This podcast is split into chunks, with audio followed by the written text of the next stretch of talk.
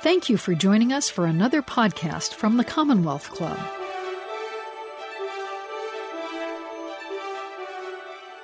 Greetings and welcome to the Commonwealth Club of California. I'm Dr. Robert Kilpatrick, and I'm the chair of the Health and Medicine Member Led Forum here at the club. I'm really delighted to introduce today a program in our Healthy Society series called Communicating Science in a Science Skeptical World. What a day it's been! We have a new administration in Washington, D.C. that is overtly committed to science. As President Biden has said, science will always be at the forefront of my communication. And as they say, the proof of the pudding is in the eating. He has created a new cabinet position, Chief Science Advisor, and appointed Dr. Eric Lander.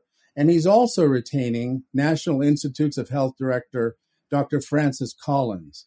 There's a whole series of scientists that are lining up to help this administration put science at the center of policy.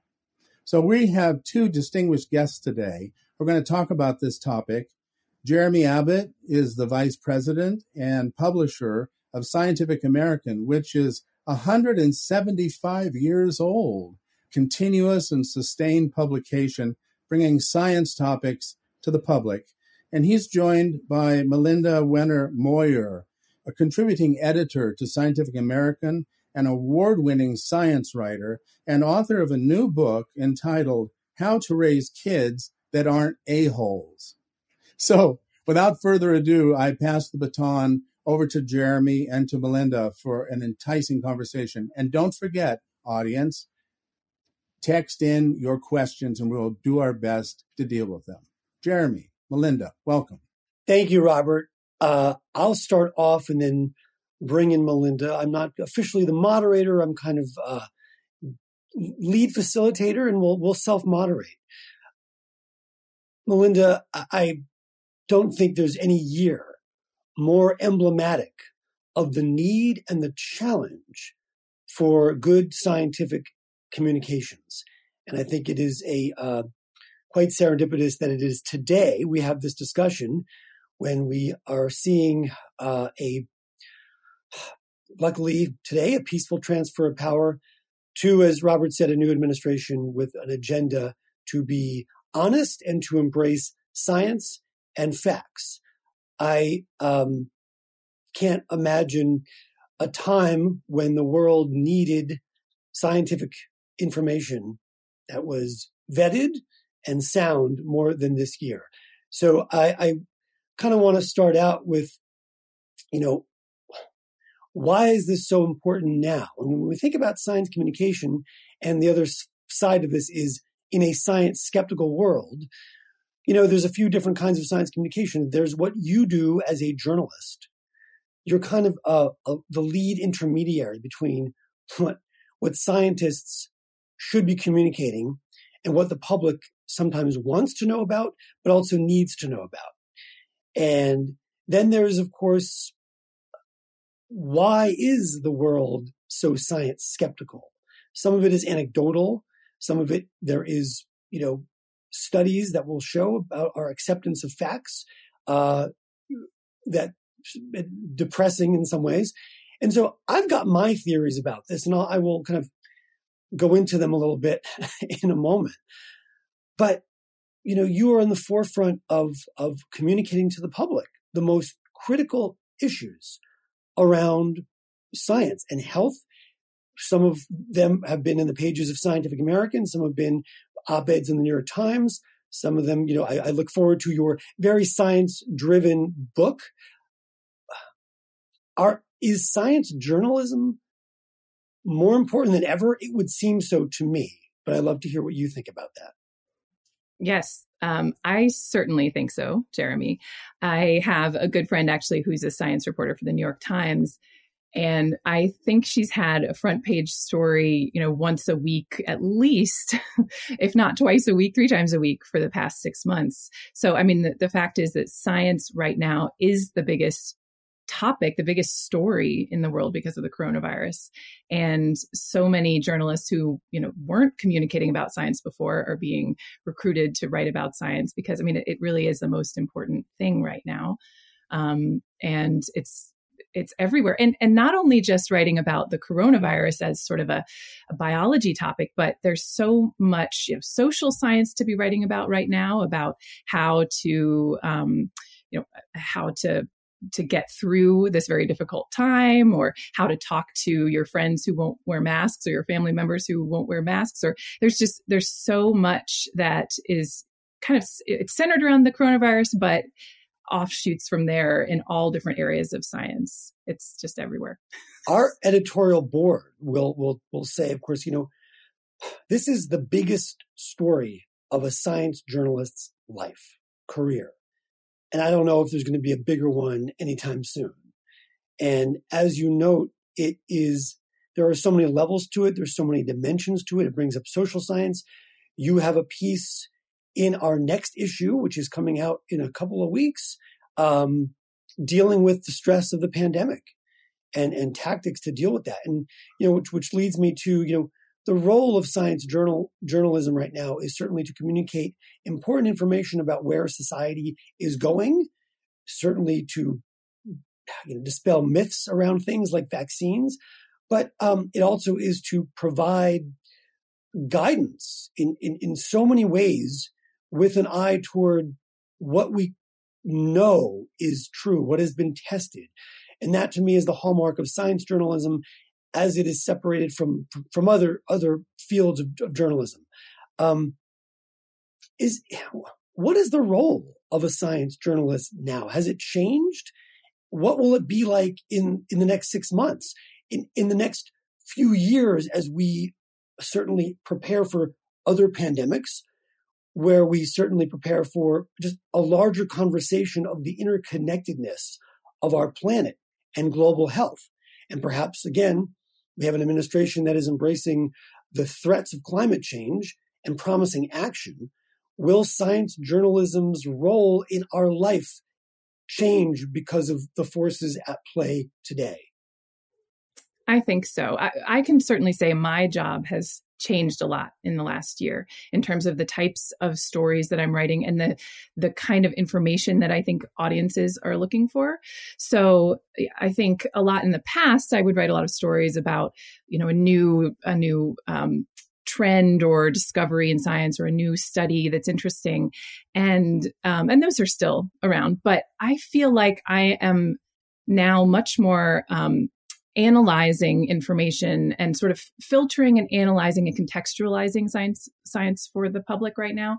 Um, there's so much information out there. A lot of it is not good information that we're getting about the coronavirus, about other things happening, and so I am finding I, I I will be, you know, analyzing, you know, what does this mean? What does it not mean? There's a lot of what do we not know right now that I feel like I'm writing about too, because there's there's there's plenty that we're learning and every day it's evolving. But yes it's there's so much we just don't know right now too. And that's really important to explain to the public and uh, also sort of explaining you know why everything's changing. And I, I think that's been very important to sort of communicate that science evolves and scientific consensus can evolve in something like a pandemic.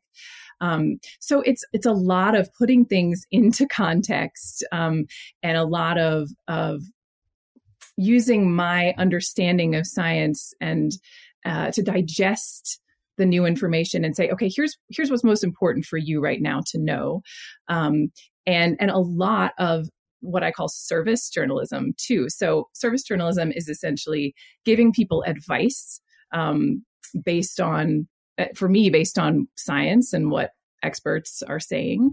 So um, I do this a lot, for instance, with with uh, parenting writing right now. So answering questions that parents might have, you know, is it safe for my kids to have play dates? Is it, you know, are schools safe? And what can I do to really, you know, protect my kids and to help them if they're depressed? So there's a lot more need, I think, for this kind of service journalism to say, okay, what do I do now? Or what do I do when I face this situation that I have never faced before because we've never been in a situation like this. It's like a, it's like an advice column based on science, based on yes. sound science. The issue is the science is changing daily. And sometimes my theory is that the public becomes skeptical because of that change. And part of your job in some ways is kind of uh, a meta communicating around the, just the very process of science. With new information comes new recommendations. You also mentioned the fact that there's so many sources of information. Now that's, again, it's a great thing. You can talk about the era of digital media and social media, um, giving a voice to people that may not have had a voice in the past. And certainly there are outlets for which give jobs to freelance science writers. That's a, that's a good thing. But would you agree the flip side of that though is there are so many entities, so many media brands. I mean, I like to think we have a 175 year old media property that I look after its commercial pursuits, and um, we take very seriously what we publish and the editorial standards. There are other entities that, that may not. Um, you know, is just the diversity of information sources. Let's forget social media and kind of conspiracy theories, but I do want to touch upon that. But just the sheer amount of channels we have to get scientific information. Does that create a challenge for people? I think it absolutely does. I mean, just yesterday, my mom emailed me saying, What is this science website that a friend recommended to me? I have no idea. Can I trust it? Can I not? And I mean, thankfully, she has a daughter who kind of knows the landscape, um, but it's really hard to tell. And some sources of science information really, you know, really aren't credible, but they are very good at putting polish on and making it look as if they are and presenting themselves as sort of almost unbiased news sources when they're clearly not.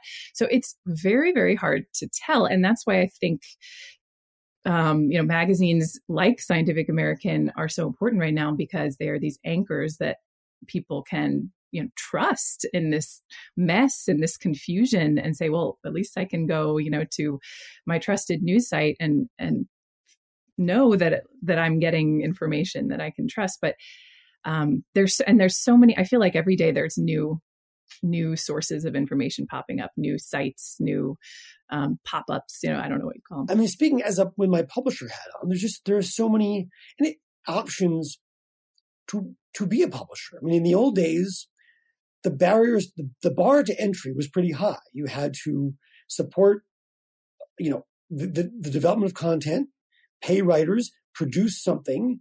Um, nowadays you, you you flip on a, you flip on your computer you can start your website as you say you can make it look very credible so so media literacy is very important knowing what sources to trust you know my wife is a librarian it's a big part of education um, being able to in the old days it was finding sources of information now it's about vetting sources of information i have been in the science media uh, world for much of my career. I've been the, the publisher of Scientific American since 2015. Before that, I developed, you know, kind of partnership media programs for us. Um, I left Scientific American and came back, but years ago, I, you know, I was a, a young man opening letters at Scientific American. And I'll tell you, before the era of social media, you had these you know, individuals who we would call conspiracy theorists writing long form handwritten letters and sending them in. And one of my first jobs in my new career of science publishing at the time was to open these letters and, and route them accordingly within the organization. I developed a folder, which I lovingly called the Wacko folder. And um, it were they, they were handwritten letters from individuals, some of whom thought the moon landing was faked and they had evidence to, to prove that. Some of them were convinced that pharmaceutical companies had the cure for cancer and Alzheimer's and aren't telling us. Um, a lot of them were, were, were claiming, again, you know, evolution is a big hoax. It was also nice because, you know, the handwriting told you a lot about the writer. And nowadays you can't necessarily tell, you know, someone's mood or, or maybe state of mind from handwriting. But what was interesting, you know, this was a letter that came to one person. It came to me, and I would either send it to the editors, I would send it to somewhere else. It wasn't like this person put this theory out there and then could be shared a million times instantaneously. Um, these ideas wouldn't you know, set fire quickly, right? Uh, have do we have just this amplification chamber that is almost too effective where people that would have anti-scientific ideas can communicate too effectively, too fast. And how do we stop that so that we could have good science communication? That is the million dollar question, right? and I, I wish I had, I wish I had the answer to that. Um, I mean, yes. So it's really interesting. I interviewed for Scientific American for a piece I wrote a couple of years ago about conspiracy theories. I interviewed researchers who study conspiracy theories and why people have them and, and what makes them flourish. And all of them said to me, you know, we have no evidence actually that there's more conspiracy theories now than there ever have been. It feels like there are more, and maybe that's because we're exposed to them more, and it's easier, you know, easy for us to come across them because of social media. But they said, um, yeah, there's not necessarily, it's not necessarily the case there are more. They are being shared more widely. Um, and and they don't know whether more you know a higher percentage of people believe them or not because apparently they have been common throughout humanity. Um, and they are a sort of natural response to anxiety and fear and feeling disenfranchised which people have been feeling um, recently for good reason. So uh, um, yeah i mean I, I suspect there may be more now than there have been maybe than there were 10 years ago. It's it's hard to say especially but just because now there's so much angst and there's so much confusion in the world and anxiety and fear um, and these conspiracy theories kind of provide uh, a, they're almost i mean they, they give you a sense of control because it, they help you explain the world in a way that's simple. I mean it's not really conspiracy theories aren't often that simple, but you can blame someone, right? You can say, oh, you know, the reason the world is so terrible is because of this guy over there. Um, and it's all his fault. And if we just got rid of him, it would all be okay. And that is much easier to swallow than, gosh, things are hard just because things are hard or for random reasons or for things that are, you know, so complex. So they give this sort of reassuring, I don't know, uh, feeling of control. What was interesting about, I mean, I would have loved to have kept that folder and published a book. But you know, do you know what happened to that folder? It was the early days again of my publishing career, and it was at a, a, months later. Uh, Ted Kaczynski, otherwise known as the Unabomber, wrote a letter to the New York Times saying that he was sending a manifesto both to them and to Scientific American. And so it was not much, uh, it was soon thereafter and I'd spoken to people about this folder I had. It was entertaining. But uh, the FBI, the FBI was at the offices of Scientific American looking at the mail and requested that anyone that has gotten something, you know, to that effect to, to give them. So I gave that folder to the FBI. I wasn't able to make photocopies of it. But again, it was just telling in those days that um, it was a person to person interaction. And now everything is out in the public. In fact, every every brand you interact with is in some ways a publisher. They're a constant stream of information. You know, when when I first saw on a box of waffles, the waffle company saying, follow us on Facebook, you know, like us on whatever.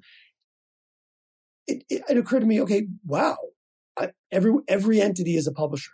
I don't know what source of content you want every day from your waffle company or your cereal company. You know, perhaps waffle related information.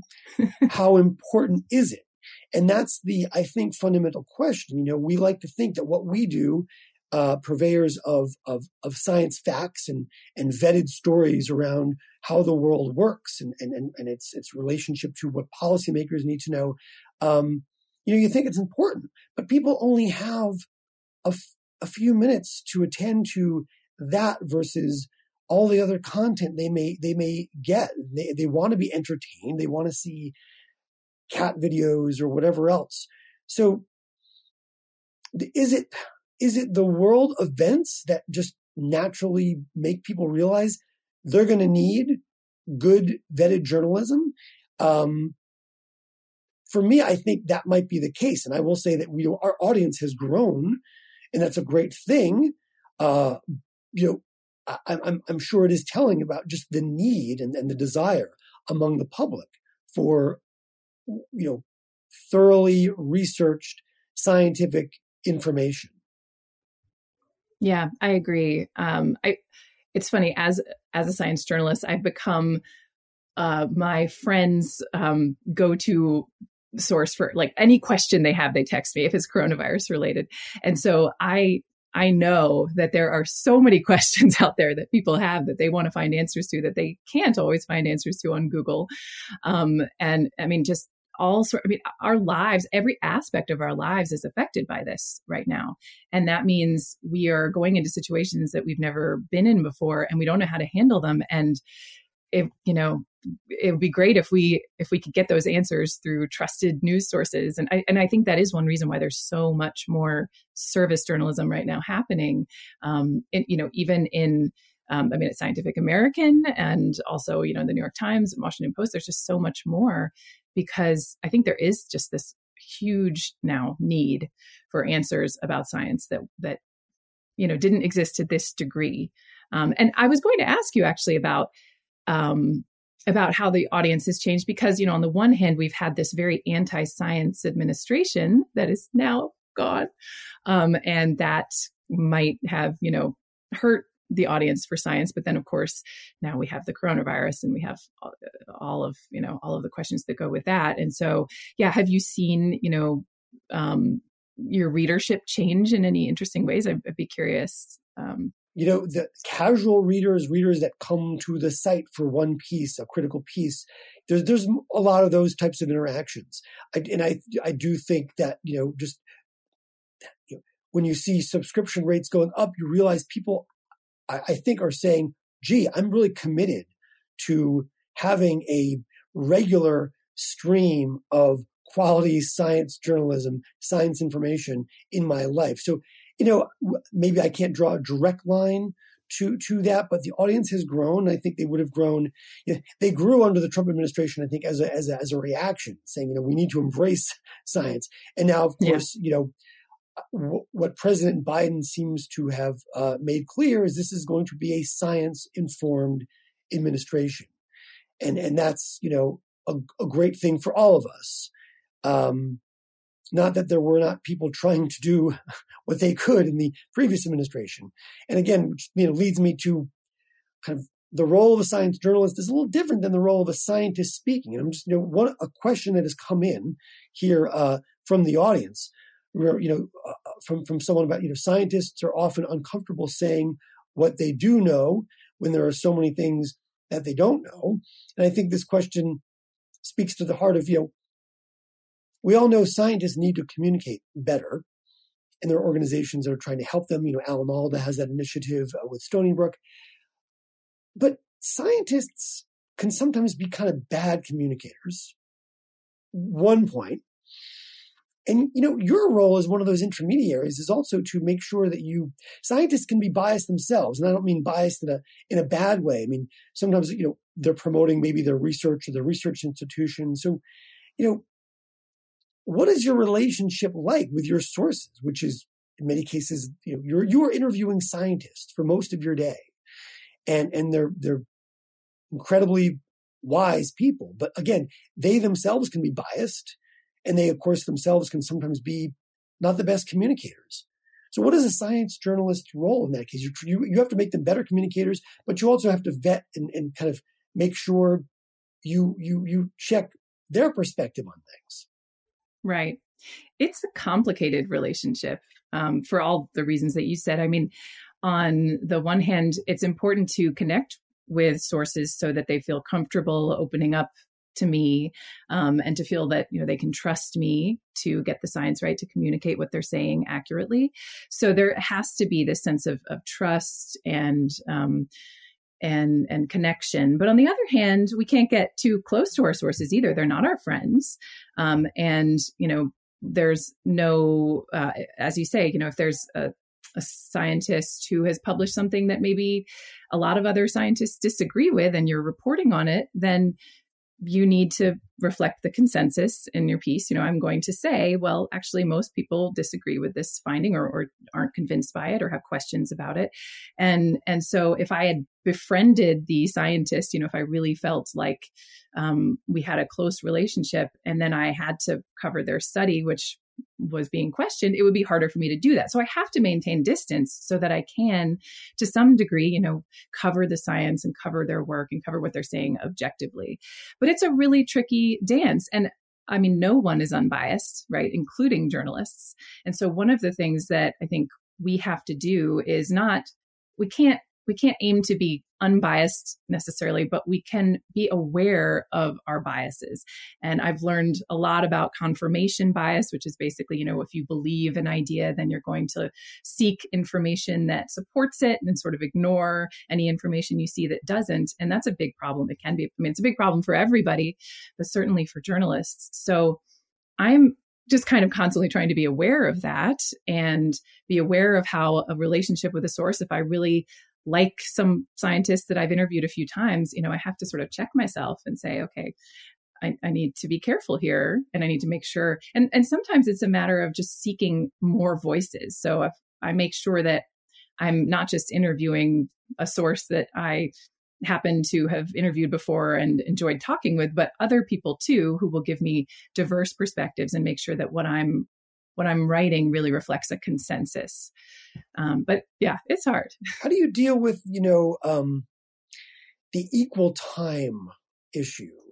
Which again comes up even among the public, and they say, "Well, you know, we need to make sure we hear opposing voices." And certainly, the whole idea of the entity that is the you know science is about let's hear all the voices and and, and, and make sure we scrutinize and interrogate and see which which which which leads us to to the fact or the you know the the, the state of the world. Um, you know, the, the issue is, I guess, if you're covering politics, yes, you, you, seek out different viewpoints. If you're covering science, equal time is a whole different animal in the world of science journalism. And I want to, I'm going to paraphrase Bill Moyers, but he, he, he kind of jokingly, he, he skewered the equal time uh, uh, concept by saying, you know, here's, we're going to have a half hour talking to Mother Teresa, then we're going to give a half hour to Mussolini.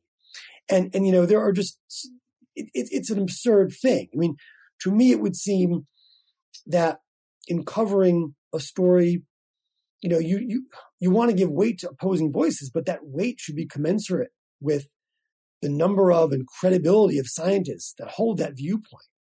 And if you're covering something like an emerging story, emerging science, where there's not a huge consensus in how do you deal with that? Because that's certainly in the public's mind. They want to see well if you're going to talk about climate change you got to you got to bring out a guy who's you know denies it. I mean that's just not true. It is absolutely not true. And and so you know how, how do you deal with that day to day as a journalist that connects with a pretty wide public? Yeah it's it's hard. I completely agree with you and everything you just said that um uh, I mean, what you really want to be reflecting in you're writing as a science journalist is the scientific consensus wherever that lies and and that's where you want to give your weight.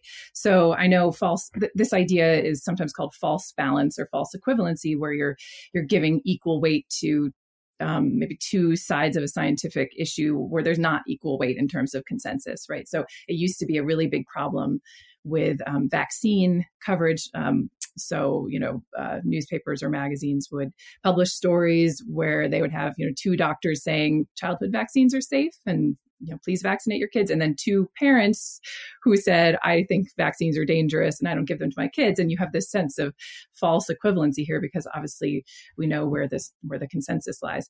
With with emerging science and in an in a pandemic, it is hard. Um, and i find sometimes i just have to seek out more more sources and more voices to understand really where the consensus is because there can and sometimes there just is disagreement and and we don't ha- know enough about something and we and we don't we just haven't learned enough so so the story ends up being about the fact that we don't know and i think sometimes um that's something I remember learning when I first was starting to actually when I was in journalism school for science journalism. Um, that there are a lot of different kinds of stories you can write. And I think we're, initially we think well we have to write a story that has a very clear you know argument and a very clear answer to it. And that's what we have to do. It has to have this just one you know yes or no sort of um, uh, angle. And and that's not true. You can write very nuanced stories. And, and i think that audiences actually really appreciate nuance um, especially you know readers of Scientific American and and you can really get into the reasons that there's not an answer yet or a clear answer yet and and you know why is this so hard to study and why is there this disagreement? And that's actually sometimes the most interesting to me parts of science. I'm very attracted to the um, the gnarly like issues where we do have you know disagreement. And and I like thinking about you know why is that? Is there bias involved? Is there just is the science hard to conduct? And sort of teasing out the reasons for the confusion. I think that's really fun. I don't know I may have gone off on a little tangent there but not only not only is it a relevant tangent one of the questions that came in is you know can we define science? And of course it is a process of not you know always questioning always improving you know, the two, the, what I would consider, I guess, the two pillars of, of science, you know, peer review, reproducibility. And, and, and, you know, I know a lot of, there are a lot of people that feel like the, the first one's not, not as much actually the, the, the, most important, but the idea of reproducibility, the idea of, of, of being able to interrogate the way the world works, interrogate nature and, and, and, and, and say, this is, you know, we know this and we, and, and other people have independently reproduce the results of our findings. And, you know, is the is the the problem of reproducibility seems to come up too. Again, this is possibly maybe an inside baseball topic among science journalists, but um, it does get to the heart of of the credibility of sources and how you can interrogate something and say, you know what, we don't know. There there are nuances to this, and and, and you know there are sometimes not answers like the you know quest for amyloid, uh, you know, the, the, amyloid hypothesis in Alzheimer's and, you know, um, failed clinical trials for, for 30 years. How would you define this process? I mean, and, and can you help the public understand the kind of messy process of science as part of what you do as a, a science journalist? Right. Yeah, that's a really good question and a hard one. I mean, I, when I think about science and what it does, I think about it broadly as kind of the the best process. It's not perfect, but the best process we have at whittling away towards the truth about something. It is completely imperfect. It is conducted by scientists who are humans who are imperfect and biased. Um, and and so it is very wobbly and it's very messy. Um, but over time, as something continues to be studied and and and, and sometimes you need with for instance the amyloid hypothesis I, I think there was a lot of confirmation bias in there um, that led to researchers continuing to go down this path that was not fruitful even though the research kept showing it wasn't fruitful but they were like no no it, it has to be true right? Um, eventually you know i think now we have scientists have started to look at other answers right? Because and I think some of that too is you need a new generation of scientists sometimes to come in and look at the same problem with a different perspective and not sort of be entrenched in the power dynamics and the and and just all, all of the issues that might be an issue might be caught up with. Um, so sometimes it's a very slow process and it goes the wrong direction for a long time and then turns around.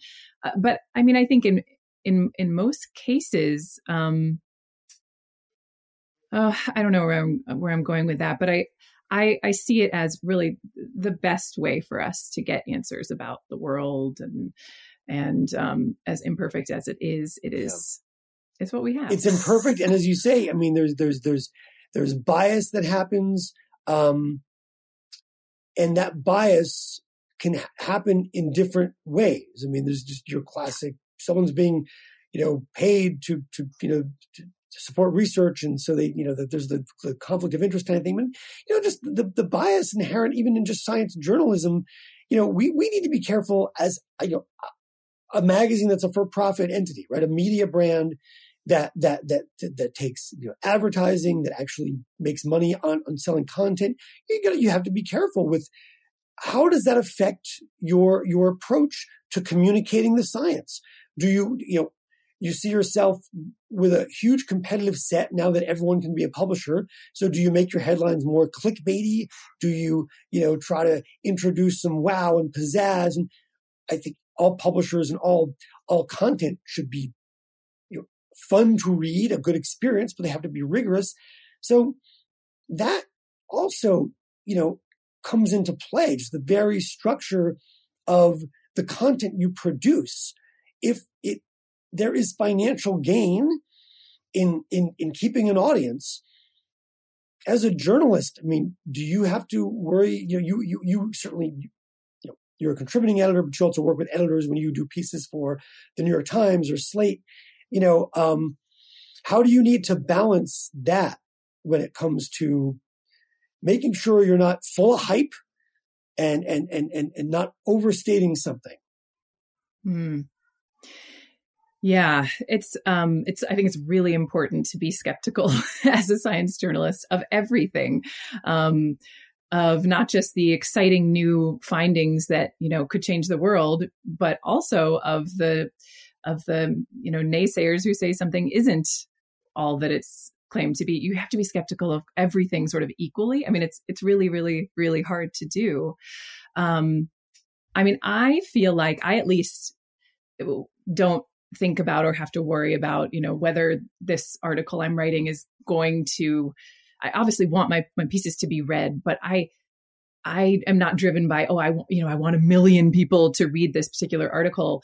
Um, I tend to be, you know, driven by the, just the, the questions are interesting to me.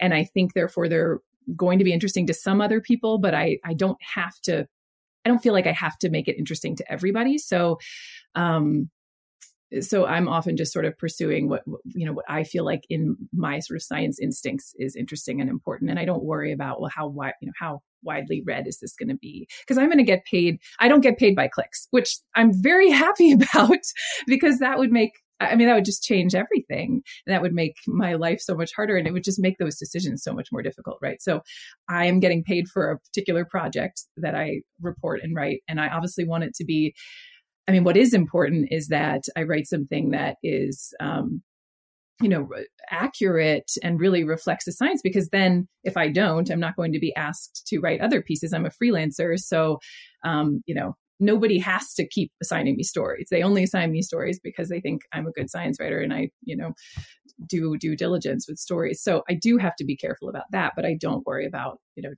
how many people are going to read this and how do i you know what do i need to hype it more to make it more exciting?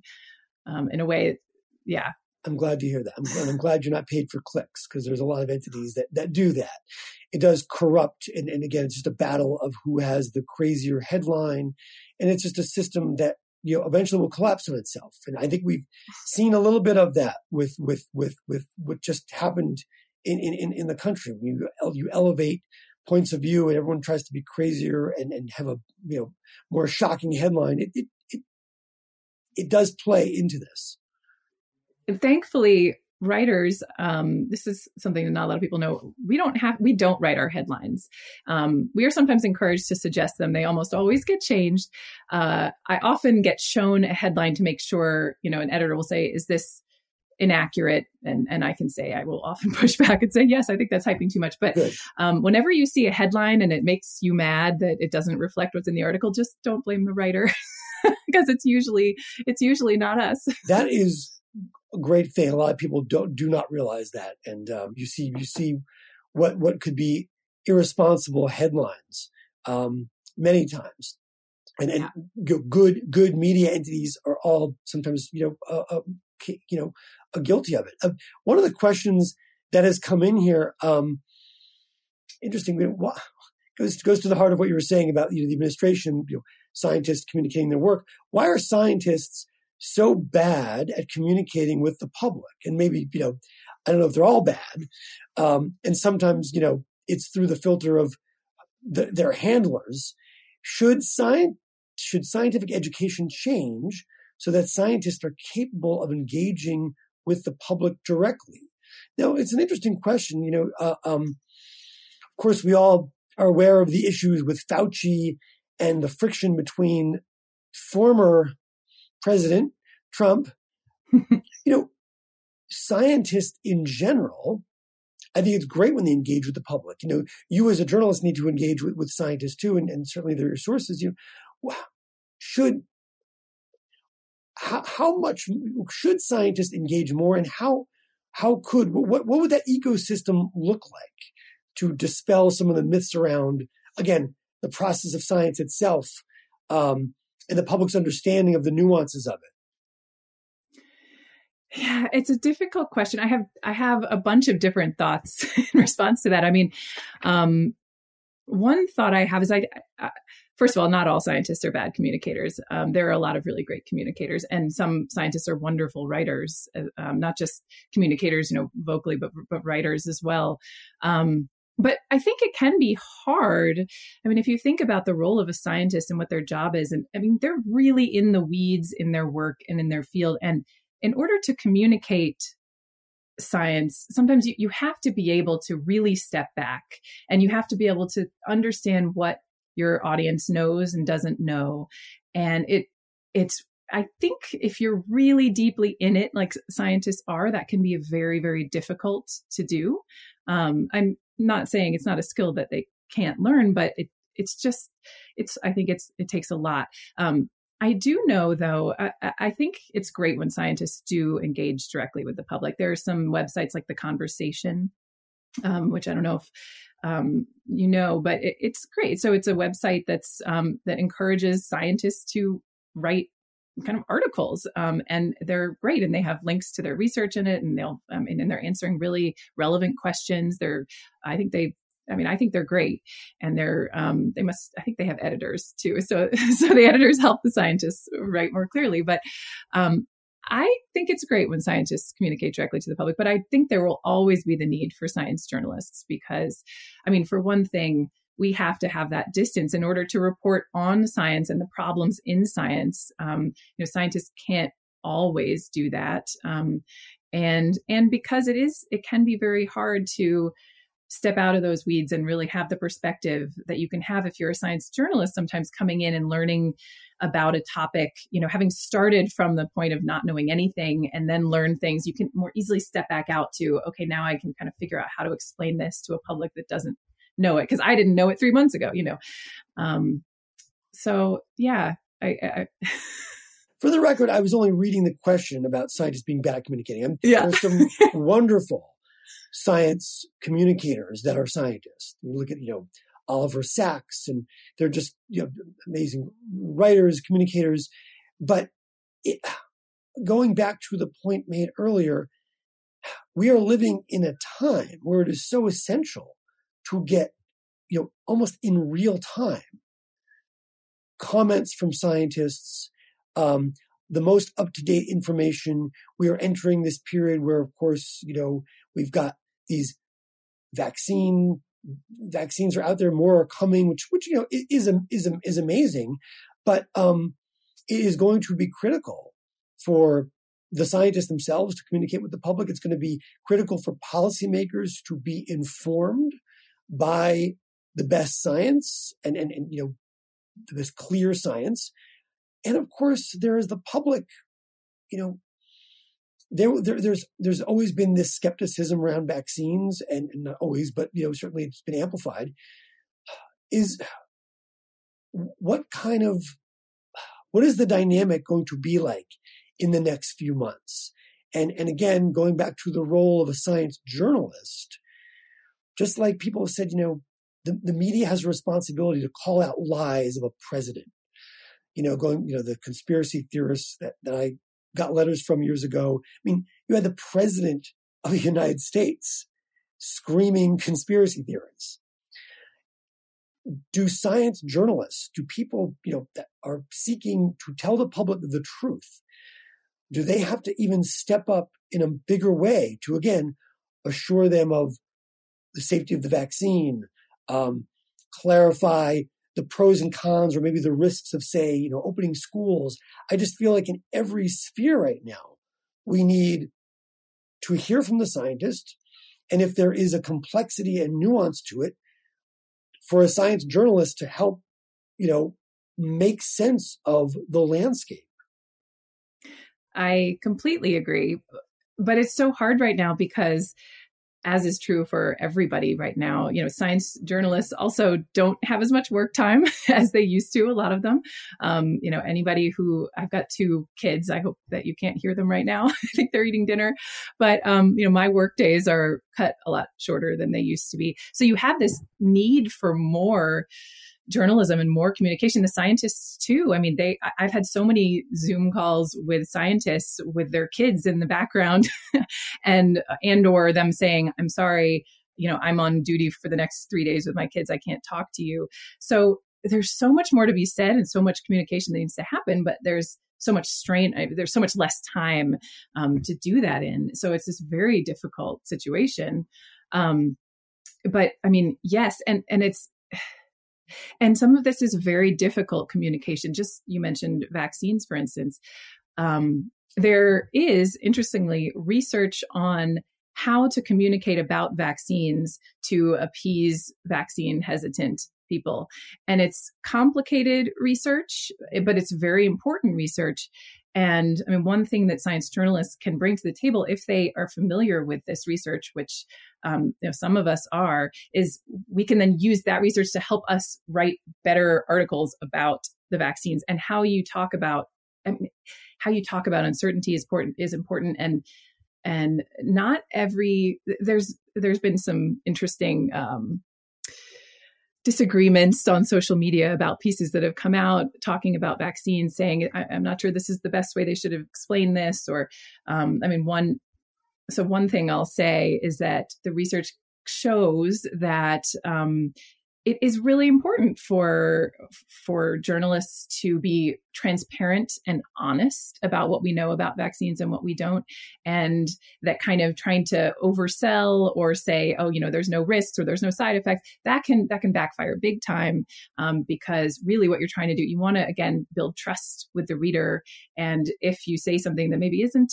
totally true because you're trying to get people to take the vaccine that will come back to bite you because they'll say well see we can't we can't trust you. You didn't tell us the whole truth so it it is really important to to be to take care in how you communicate but also be very transparent and be very honest. like science is a self-correcting process oh it sounds like so so is science journalism yeah yes. using these tactics to then better inform the public better connect and better you know build credibility i will say you know uh, just like there's bias everywhere you you you science is not free of politics in, in an ideal world it would be but it, you know science questions the status quo there's always going to be someone or some group who has an interest in the status quo. And by the very nature of questioning it, it's going to threaten someone's position, their power, their economic place, right? Um, you did a story for us a few years ago, which is still one of the best pieces of science journalism I've ever read. And it was your story about guns. And the, the premise being that the science would clearly show more guns doesn't actually mean, you know, more safety. In, in fact, the opposite. And we, you know, we got a lot of letters about that. And I'm just curious, you know, in researching that, um, and you, I think, went to your hometown or, or uh, you know, um, how did you find the? It wasn't like you were trying to take a political stance. You were trying to get to the truth. You were trying to follow the science, as you always do, as you will, as you do in your new book what what what was the challenge there with just the, the inherent kind of political, you know, hot buttons in that story? Yeah, that was such an interesting story because um, it came just from the question. So a lot of times when you're when you're a science journalist and you're trying to convince editors to give you an assignment, you have to have an angle that you're you've already reported and you say so I, have talked to all these people and, and they've told me this and i'm gonna i'm gonna argue this you know or i'm going to explain this and, and you kind of already know what the story is because you've done this pre-reporting when that idea came to me, it came to me from my editor at Scientific American, and he said, We just have this question and we don't actually know the answer. And the question is do more guns in people's homes, you know, and or guns that they might carry um, with them on their bodies. Do those keep people safe, or do they make people more unsafe? And they said, you know, we we we don't really know what the research says. We we suspect it could be that guns don't actually keep people safe, but we want you to answer it. And I remember saying, okay, well, I don't know the answer myself right now, but I just want to make sure that if I do find guns do keep people safe, that that's going to be okay. And, you know, that, that you don't have, you know, you haven't already decided what the story is. I just want to double check. And I, mean, I know my editors and they're very careful and I, uh, but I just wanted to make sure, right? And I said, because I don't know the answer and I don't know what it's going to tell me, but I want to know that you really want the answer no matter what it is. And they said, yes, we want this no matter what the answer is. And so then I just dug in. I mean, it was, it was, it was quite an intense process of reading basically all of the literature I could find. You know, some of it's 40 years old, well, 30 years old. Um, and really just, and talking to everybody I could talk to. Um, and yes, it was a very political topic. I was nervous. I, I, I was, um, I remember I was trying to take my information off the internet before the piece went up because I thought people might, you know, try to come find me, and you know, I, I was scared. Um, and it, the science was clear. I mean, I, it was very clear that more guns do not keep people safe, and it's clear in a number of ways that you sort of ask that question. Um, and so I felt good in the end. I mean, I just did so much reporting and talked to so many people. And yes, there were a few people who had different opinions, but I'd looked at their research very carefully and was not convinced that their research was particularly sound. And um, and so I felt I felt very good. I felt like it was a scientific answer that I was giving and not yeah. a political one. And that's that's the heart again of, of science journalism. You know, topics that again are just you know, by their very nature have become po- political um, tackling them through the lens of science. Just really one of the most you know important aspects of what you do. I know that piece got you know uh, tweeted out by policymakers, um, mm-hmm. I believe a few senators, and you know it speaks to the heart of the importance back to this communicating science to a sometimes science skeptical or sometimes just you know unaware of, of, of, of what that process is.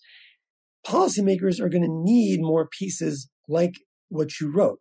You know, um, when you think about everything that will govern our society, everything that drives, you know, from the safety of of, of legalizing marijuana uh, to to what is in our food, to certainly uh, uh, uh what I hope is a renewed discussion around the threats the, you know, of climate change, which, you know, ironically, uh, uh, you know, th- those that would say, "Oh, it's not as much of a threat," and turns out it's actually more of a threat than even the people that were giving us the most dire warnings were saying. And and and so, um, I know you are prepared to step up your game in in the next few years, but it's going to be those pieces like that that will you, you go into it with a an open mind and, and, and you follow the data, um, that is going to be ever more important, both for the near future and, and, and the devastating situation that we find ourselves in 400,000 plus uh, death toll in just the US from this pandemic to, um, again, you know, other, other global health issues that will become uh, you know, relevant in the years to come. So, you know, um, it is a, such a, a, noble role to take on, you know, what, what you do. And certainly we were proud to publish you know, that piece. And I'm, I'm hoping you got more love mail than hate mail about it.